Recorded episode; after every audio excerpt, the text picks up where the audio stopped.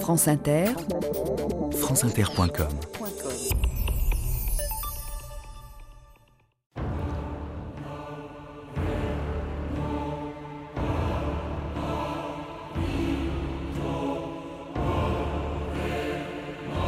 Pourquoi des avions plus gros? Parce que le ciel devient trop petit. Éric Orsena. «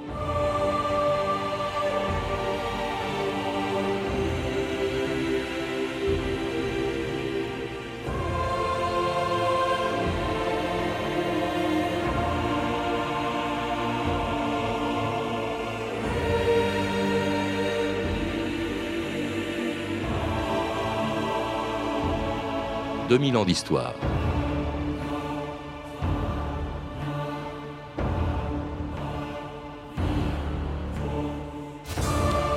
Jamais depuis le premier vol du Concorde 36 ans plus tôt, l'aéroport de Toulouse-Blagnac n'avait accueilli tant de monde.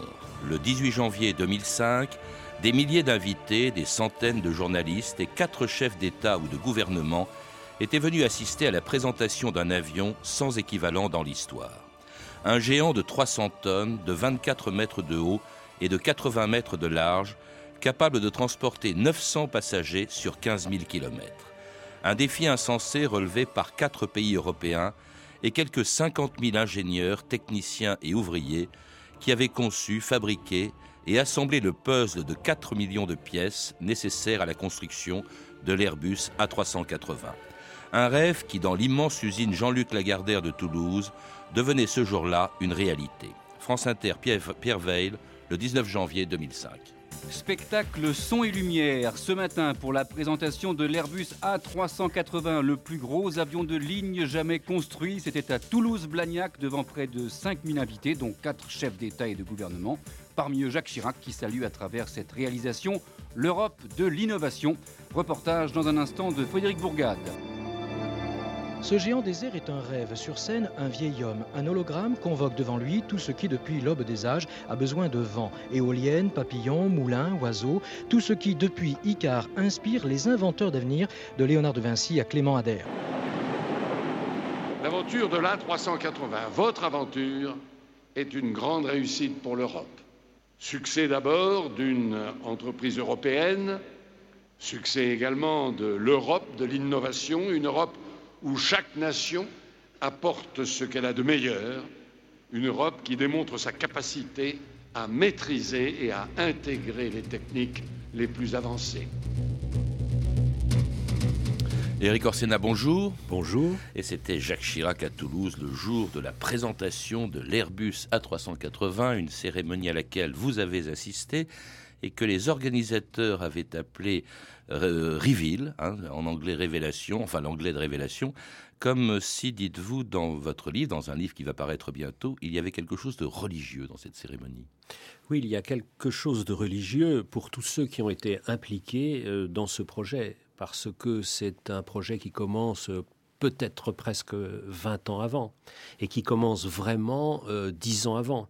Donc tous ces gens se sont unis, euh, tous ces gens, à partir d'une idée, ont commencé à réaliser des morceaux et les ont intégrés. Et ils attendaient le moment où tous ces morceaux allaient être ensemble, comme des bêtes de Linné, vous savez, des énormes diplodocus, et brutalement, vous voyez la bête enfin unie, enfin réelle, enfin prête à voler. Qu'est-ce que vous faisiez parmi eux, Eric Orsena? Parce qu'on est surpris de ne pas le voir encore, puisqu'il sera en librairie dans quelques jours, de vous voir signer un livre sur l'A380 à côté de vos romans, à côté de vos essais. Voilà que vous vous intéressez à un avion. Alors, il se trouve que je suis un Tintin vieillissant, c'est-à-dire que quand on me demande d'aller quelque part, quand on me propose d'aller quelque part, j'y vais.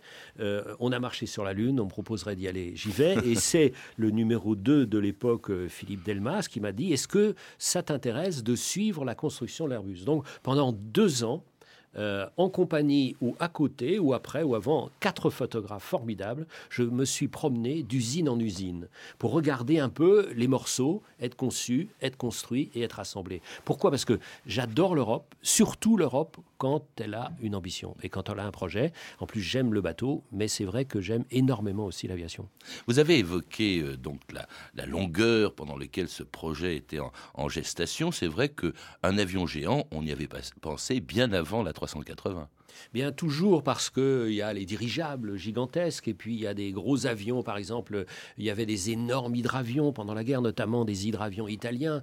On a toujours eu envie de, voilà, de faire, au fond, certaines économies euh, d'installation, des économies d'énergie, en mettant ensemble le, maximum de gens. Et puis il y avait le, le 747, mmh. évidemment, de Boeing. Et d'ailleurs, au début, Boeing et Airbus pensent construire ce très gros avion en même temps. Alors un projet sans doute trop cher, trop compliqué à fabriquer, qui est resté dans les cartons jusqu'au début des années 1990. France Inter, Gérard Courchel, le 27 janvier 1993. France Inter. Airbus est l'un des fleurons du commerce extérieur français. Le consortium européen travaille actuellement sur un projet d'avion de très grande capacité, entre 600 et 800 places. Mais c'est un projet coûteux. Les quatre partenaires européens d'Airbus, Michel Polaco, sont donc prêts à coopérer pour étudier la faisabilité de cet avion très gros porteur. Aboutir serait donc un événement politique et industriel considérable pour un projet si cher, plus de 10 milliards de dollars, qu'un seul géant n'arriverait pas à le financer. Faut-il que les études techniques montrent qu'un tel géant est réalisable et qu'il y aura des moteurs sur le marché pour le propulser? Well, Airbus officially launched its ambitious plans to put the biggest commercial plane ever built into the skies. Super Jumbo da 800 posti del consorzio europeo Airbus. Airbus, Airbus a lancé aujourd'hui la construction de l'avion le plus grand de l'histoire. Big plane, Alors en 1993, le futur A380 n'est encore qu'un projet. L'histoire de l'Airbus A380 ne commence, dites-vous, Eric Orsena, que trois ans plus tard, en 1996. Un avion qui s'appelle à l'époque l'A3XX. Alors, euh, A comme Airbus, 3 parce que tous les Airbus commencent par 3, 19, 20, 319, 3, 340. Et puis XX, XX parce que c'est la très grande taille, puisque c'est un avion qui va donc mesurer 80 euh, mètres de côté. Il doit s'inscrire dans 80 mètres de côté. Pourquoi 80 mètres? Parce que euh, quand on est au-delà de 80 mètres de côté, on est obligé de bouleverser complètement les installations dans les aéroports. Alors c'est déjà très grand, et, mais c'est encore possible. Hmm. Alors à, l'époque, donc ce n'est encore qu'un projet, avec à sa tête des gens que vous citez, parce qu'ils sont un peu anonymes, on parle beaucoup de la 380, pas de ceux qui l'ont conçu, pas de ceux qui l'ont imaginé, pas de ceux qui l'ont dessiné. Il y a quelques noms que vous citez, Jean Pierson, qui était le prédécesseur de Noël Forgeard à la tête de l'Airbus, Jürgen Thomas aussi, qui a joué un rôle important, je crois. Et Charles Champion, Charles Champion qui euh, a été responsable du projet, qui est un formidable ingénieur. Il faut savoir que quand, quand vous suivez pendant des, des, années un tel projet, évidemment, vous nouez des amitiés et surtout, vous sentez en vous monter un respect. Parce que c'est vrai, on a l'impression de dire que la société d'aujourd'hui, c'est que des services, que des finances, que des avocats, que des, des, des call centers, etc.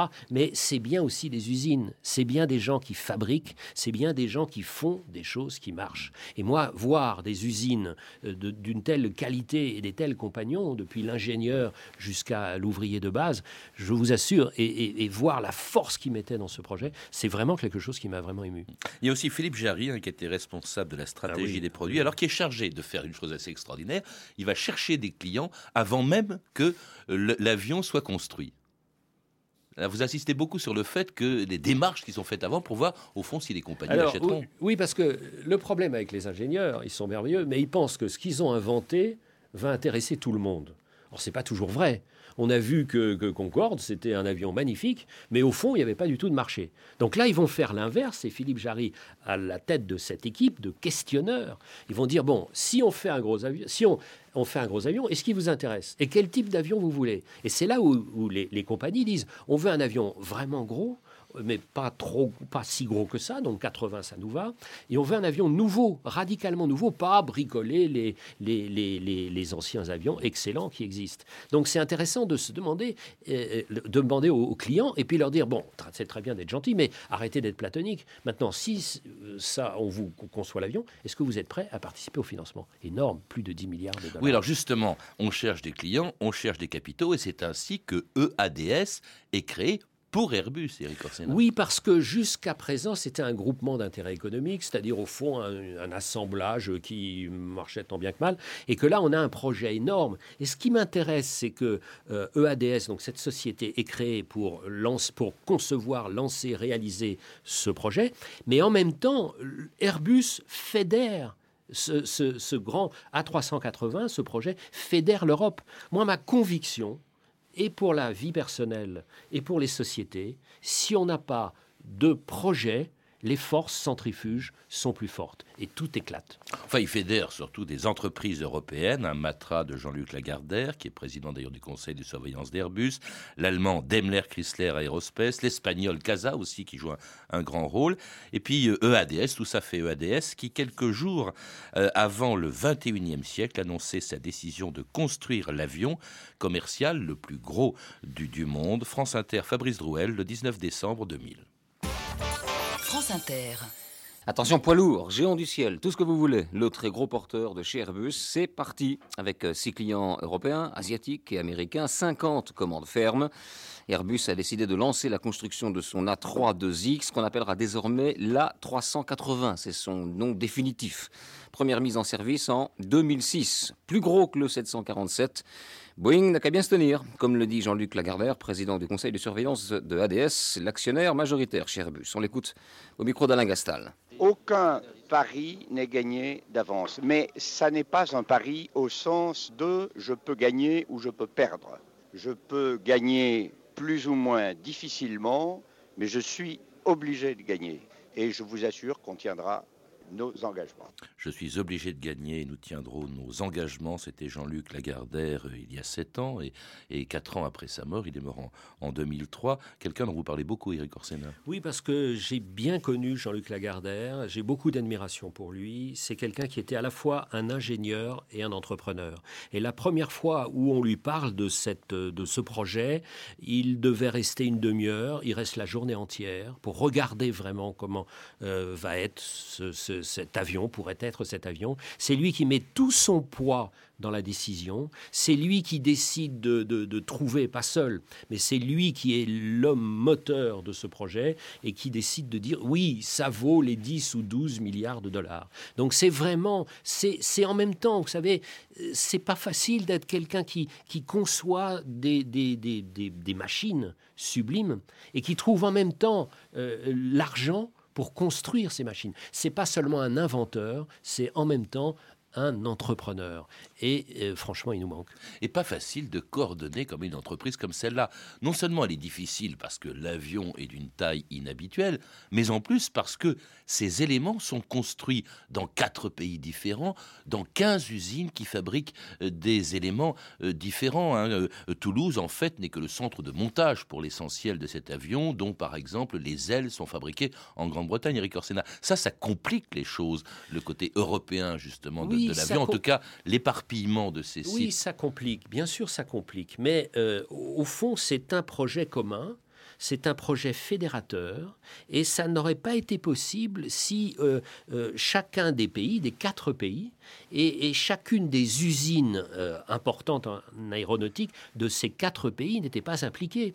Donc c'est à la fois un projet euh, aéronautique, un projet industriel, mais c'est aussi d'une certaine manière un projet euh, d'animation euh, des régions et, et, aussi très symboliquement de lien entre des usines qui auparavant avaient fabriqué des avions qui se bombardaient les uns les autres. C'est-à-dire, j'ai été combien de fois à Hambourg et je voyais des, là à Hambourg des avions qui bombardaient les usines de Filton en Grande-Bretagne euh, où on fabriquait des avions pour bombarder l'Allemagne. Donc il y a évidemment euh, une sorte de, de, de, de folie, si on veut, d'aménagement du territoire, mais l'Europe s'est tissée c'est tissé. C'est pas une décision centrale en disant on fait tout à Toulouse ou on fait tout à Hambourg. Et dans des régions tout à fait perdues, comme Bretonne, qui est à la frontière entre le nord du Pays de Galles et la qu'on fabrique les ailes. Et les ailes, c'est une des plus belles usines. C'est la plus belle usine que j'ai jamais vue. Magnifique usine. Il y avait, il y avait une petite usine avant. Et c'est devenu un centre d'excellence, mais mondialement reconnu pour la fabrication des ailes. Alors évidemment, ça suppose quand même euh, un problème de transport. Il faut acheminer tous les éléments euh, d'Airbus euh, vers Toulouse via Bordeaux Ce qui, compte tenu bien sûr de la taille de l'avion, pose un problème de transport, car avant justement de prendre l'air, Airbus A380 prend d'abord le bateau France Inter Lise Joly le 30 mars 2004 un énorme avion sur un très gros bateau passant sous un vieux pont de pierre. C'est la scène surprenante mais attendue à laquelle ont assisté aujourd'hui les Bordelais. Ce vieux pont de pierre de Bordeaux était le principal obstacle au transport fluvial du fameux Airbus A380. Obstacle franchi ce matin sans encombre. Le morceau d'avion qui est arrivé d'Allemagne dimanche va être rejoint demain par les autres morceaux du fuselage venant de Saint-Nazaire. Le tout a pour destination Blagnac. À Bordeaux, Thomas Benech était parmi les spectateurs. Ouais, ok, on est sur la ligne, on est sur la ligne. Tu sais ce que tu fais? Tu fais une prière, tu vas à Lourdes, tu sais pas quoi, tu, tu appelles Dieu.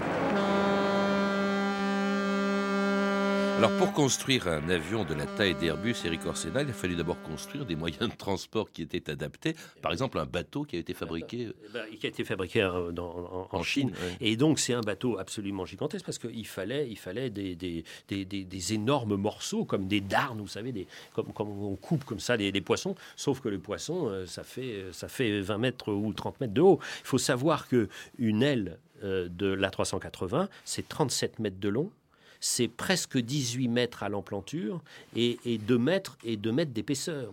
Donc pour ça, il a fallu faire des camions pour les transporter. Et des photos surréalistes de bah transport des, oui, des parce que c'est des, des, camions, des camions qui ont, qui ont 96 roues.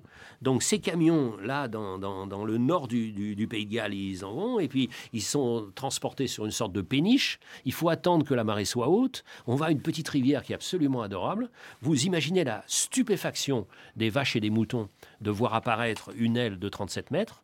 Et puis, euh, voilà, et on, change à ce moment-là de, de, de, bateau. Ce qui est intéressant, c'est que euh, ce projet qui est fédérateur de d'hommes, qui est fédérateur de lieux, est aussi fédérateur de moyens de transport. Comme si, dans ce projet-là, il y avait tous les moyens de transport possibles.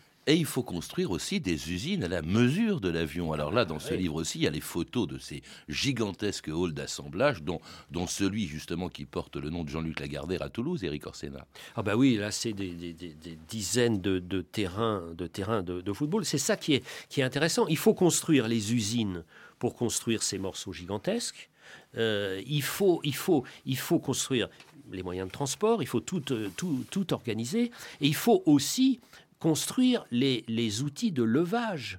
Parce que euh, on ne peut pas, on peut pas porter un homme n'est pas assez fort, ou deux ou trois pas, ne, sont pas assez forts pour porter un, petit volet. Donc tout est un peu dans la démesure. On est dans, dans Gulliver, on est dans un, un autre monde, ce, ce, qui fait qu'on doit tout réinventer. On, doit tout réinventer et en plus, on doit tout négocier. Parce que ce que j'ai appris de, de passionnant dans un avion, c'est que tout est un compromis et que quand on fait une décision, quand on prend une décision dans un domaine, ça entraîne des conséquences sur tous les autres domaines. Et par exemple, quand on veut lutter contre le bruit, il faut accroître la taille des réacteurs parce que à ce moment-là, on va emprisonner le bruit. Mais quand vous accroissez la, taille des réacteurs, vous avez moins de place pour les portes. Mm. Donc vous devez déplacer les portes. Si vous déplacez les portes, vous devez changer la structure, etc., etc., etc. Et ça, ça m'a évidemment passionné. Et puis un travail extraordinaire aussi pour assembler les 4 millions de pièces quand même qui sont nécessaires à la fabrication d'Airbus. Alors vous parlez de l'assemblage d'une manière, d'une manière étonnante. Vous la comparez cet assemblage des, deux, des gros plus gros éléments d'Airbus à une espèce de mariage. Je vous cite Eric Orsena, mariage plutôt inhabituel par l'embonpoint des conjoints. Leur taille dépasse 20 mètres de circonférence. Installés chacun sur un chariot, les fiancés gigantesques avancent lentement l'un vers l'autre. Les creux et les bosses de chacun doivent s'accorder au plus près, les parts masculines et féminines exactement se correspondre. Et au lieu des consentements balbutiés des époux, au lieu des hymnes religieux, les claquements des rivets retentissent, l'union est consommée et verrouillée pour toujours. Voilà, mettre, de la poésie dans la technique. Imaginez un coït de sumo. Donc c'est un peu ça. Et, alors on voit ces énormes caméras très lentement. Et alors ce qui est formidable, c'est que on pense que, que, ça doit correspondre à peu près. Non, à un moment donné, l'ordinateur calcule que on pourra pas faire mieux. Donc une sorte de, de, de, de Kamasutra industriel. Et à un moment donné, on est au sommet de l'extase possible, pas l'extase totale, de l'extase possible. On dit, ça suffit, alors heureuse, clac, Alors tout ça avant que le premier Airbus A380 soit donc terminé, présenté à Toulouse, on l'a entendu le 18 janvier 2005, et décolle pour la première fois trois mois plus tard, le 27 avril 2005, aux commandes du pilote d'essai d'Airbus, Claude Lelay, France Inter, Fabrice Rouel. A volé pour la première fois l'Airbus A380 a décollé. Au moment où nous parlons, il vole encore. L'événement tant attendu a eu lieu à 10h29, très précis, sur la piste de l'aéroport Toulouse-Blagnac. Pour moi, je suis prêt à démarrer les moteurs. Tu vas démarrer, on attend. Allons-y pour les moteurs. Allons-y. T'envoies la pression, le sol? Oui, parti. 2, 1, top Parfait. Au revoir et bon vol. Merci, Michel. À tout à l'heure. À toute. À l'image.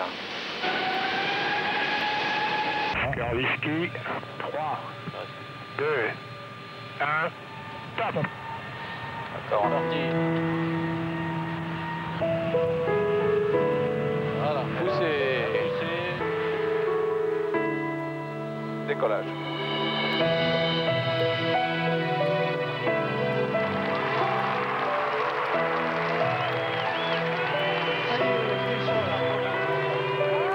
C'était l'extrait d'un formidable documentaire présenté par Michel Drucker sur France 2 en juin 2005. Alors parmi les applaudissements que l'on entend, il y avait le vôtre, Eric Orsena, vous étiez là Ah oui, j'étais là, j'étais là le long de la piste 32L. Et euh, une des choses très très émouvantes, c'est que euh, à 9h30, euh, les compagnons d'Airbus, tous ceux qui travaillent pour Airbus à tous les niveaux, sont sortis des ateliers, des bureaux, se sont massés le long de la piste 32L, et puis ils ont regardé, et à 10h29, quand l'avion a, a décollé, avec un bruit très très faible, ils ont applaudi, ils sont rentrés travailler, et quand, quatre heures après, euh, l'avion est revenu, ils sont revenus pour euh, assister euh, à, au fond, à la première boucle de leur œuvre.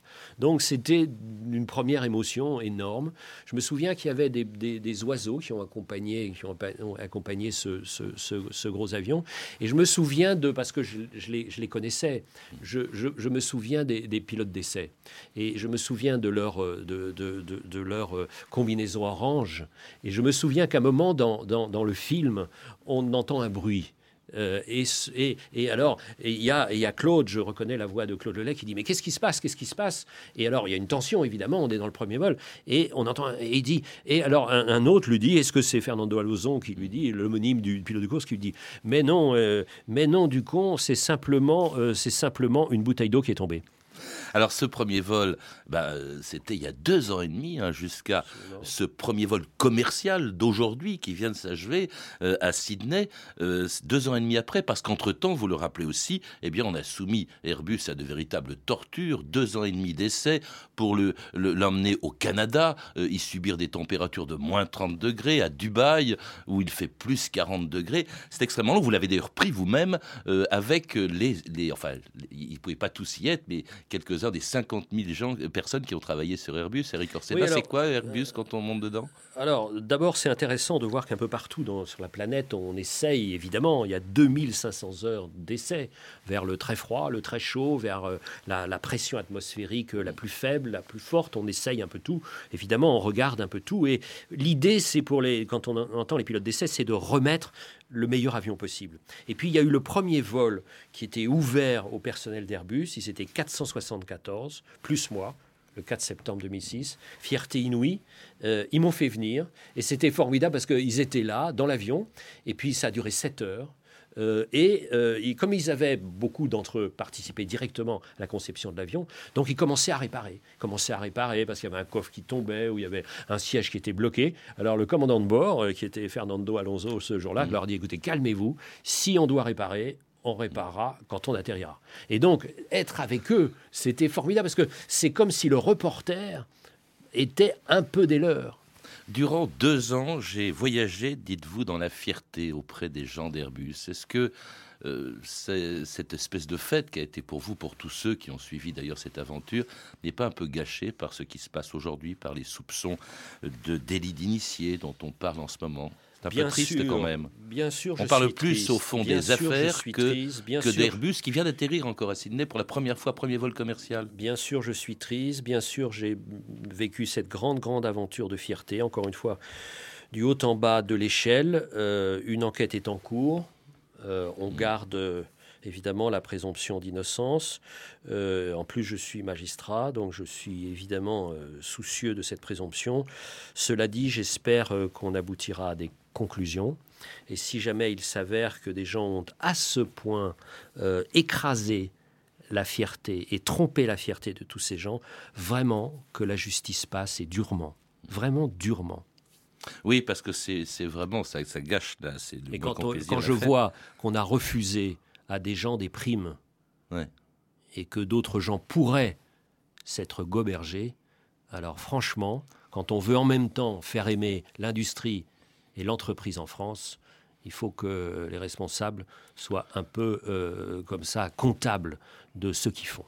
Parce qu'il y y, a des- il y a- il y a des primes refusées, il y a des licenciements de prévus. Est-ce que, au fond, euh, le Airbus ne risque pas de subir le sort de Concorde, c'est-à-dire un grand succès technique et euh, peut-être un échec commercial? Parce que l'avenir d'Airbus pourrait être compromis par cette affaire qui a coûté très cher. Il n'y a eu que 150 appareils pour l'instant commandés, alors que le seuil de rentabilité est de 450. Est-ce que c'est pas un futur Concorde Alors je ne crois pas du tout, je crois pas du tout, parce que les, les fondamentaux, la raison pour laquelle on a construit la 380 demeure.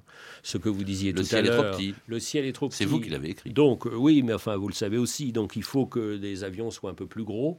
Parce que en- même temps, pour faire des économies, on a besoin, on a besoin de se transporter. Peut-être pas autant, mais qu'on le- qu'on le fait en ce moment, mais on a besoin de se transporter. Donc il faut ce genre d'avion.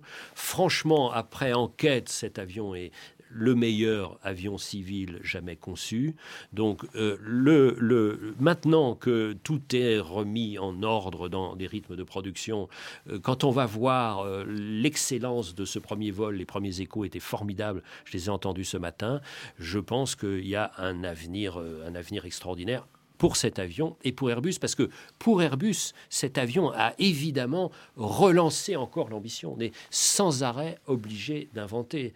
Donc euh, non, moi je c'est c'est un peu l'inverse de Concorde. Hein. C'est c'est pas un avion conçu uniquement par des ingénieurs pour un très petit nombre. C'est un avion conçu par l'ensemble et notamment par les utilisateurs pour le plus grand nombre. Donc je pense qu'il y a de grands, grands, de grands avenirs, un grand avenir pour, euh, pour Airbus, bien sûr, et pour cet avion comme, euh, comme euh, euh, comment dire, avion amiral. Il y a une très belle phrase d'ailleurs que vous a confiée, je crois, un ingénieur d'Airbus qui disait Nous construisons un avion pour des pilotes qui ne sont pas encore nés. C'est ça l'avenir d'Airbus. J'aime bien que la transmission se fasse aussi par le ciel. Merci Eric Orsena. Je rappelle donc que vous êtes l'auteur du livre A380, euh, un très bel ouvrage illustré d'ailleurs par de nombreuses photos. Il faut peut-être citer quand même. Formidable. Il y a Peter Bialobreski, il y a Laurent Monlahu, Isabelle Munoz et Marc Power. Et c'est formidable de travailler avec des, des photographes parce qu'on pêche un peu la réalité. Hmm. Eux voient et moi je raconte. Donc A380, un livre qui doit paraître à la mi-novembre aux éditions Fayard. Vous avez pu entendre des extraits d'une émission spéciale Airbus A380 présentée par Michel Drucker et diffusée sur France 2 en juin 2005, ainsi que du documentaire A380, Le Grand Défi de Mike Magidson, diffusé sur France 5 en 2005. Je signale aussi sur ce même, que ce même réalisateur a réalisé un autre documentaire, A380, à bord du premier vol, disponible en DVD aux éditions France Télévisions. Mais tout de suite et jusqu'à vendredi, 2000 ans d'histoire vous propose de gagner Éphéméris, un livre coédité par France Inter et accompagné d'un CD-ROM. Pour le gagner, il faut répondre à la question suivante. Le 25 octobre 1415, un roi anglais terrassait les Français à la bataille d'Azincourt. De quel roi s'agissait-il Ne répondez pas, Eric Orsena. Réponse A, Richard II. Réponse B, Henri V. Réponse C, Édouard IV. Alors pour jouer, par SMS, tapez sur votre portable le mot-clé Histoire suivi de votre réponse A. Richard II, B. Henri V ou C. Édouard IV, donc qui a gagné la bataille d'Azincourt. Et envoyez le tout au 6 20 30, 35 centimes l'envoi, plus le coût d'un SMS. Vous pouvez retrouver ces questions et des informations complémentaires concernant cette émission sur le site franceinter.com. C'était 2000 ans d'histoire, la technique Ludovic Asselot et Éric Morin, documentation et archivina Claire Destacan, Emmanuel Fournier, Sophie Gildery et Caroline Chaussé, une réalisation de Anne Kobilac.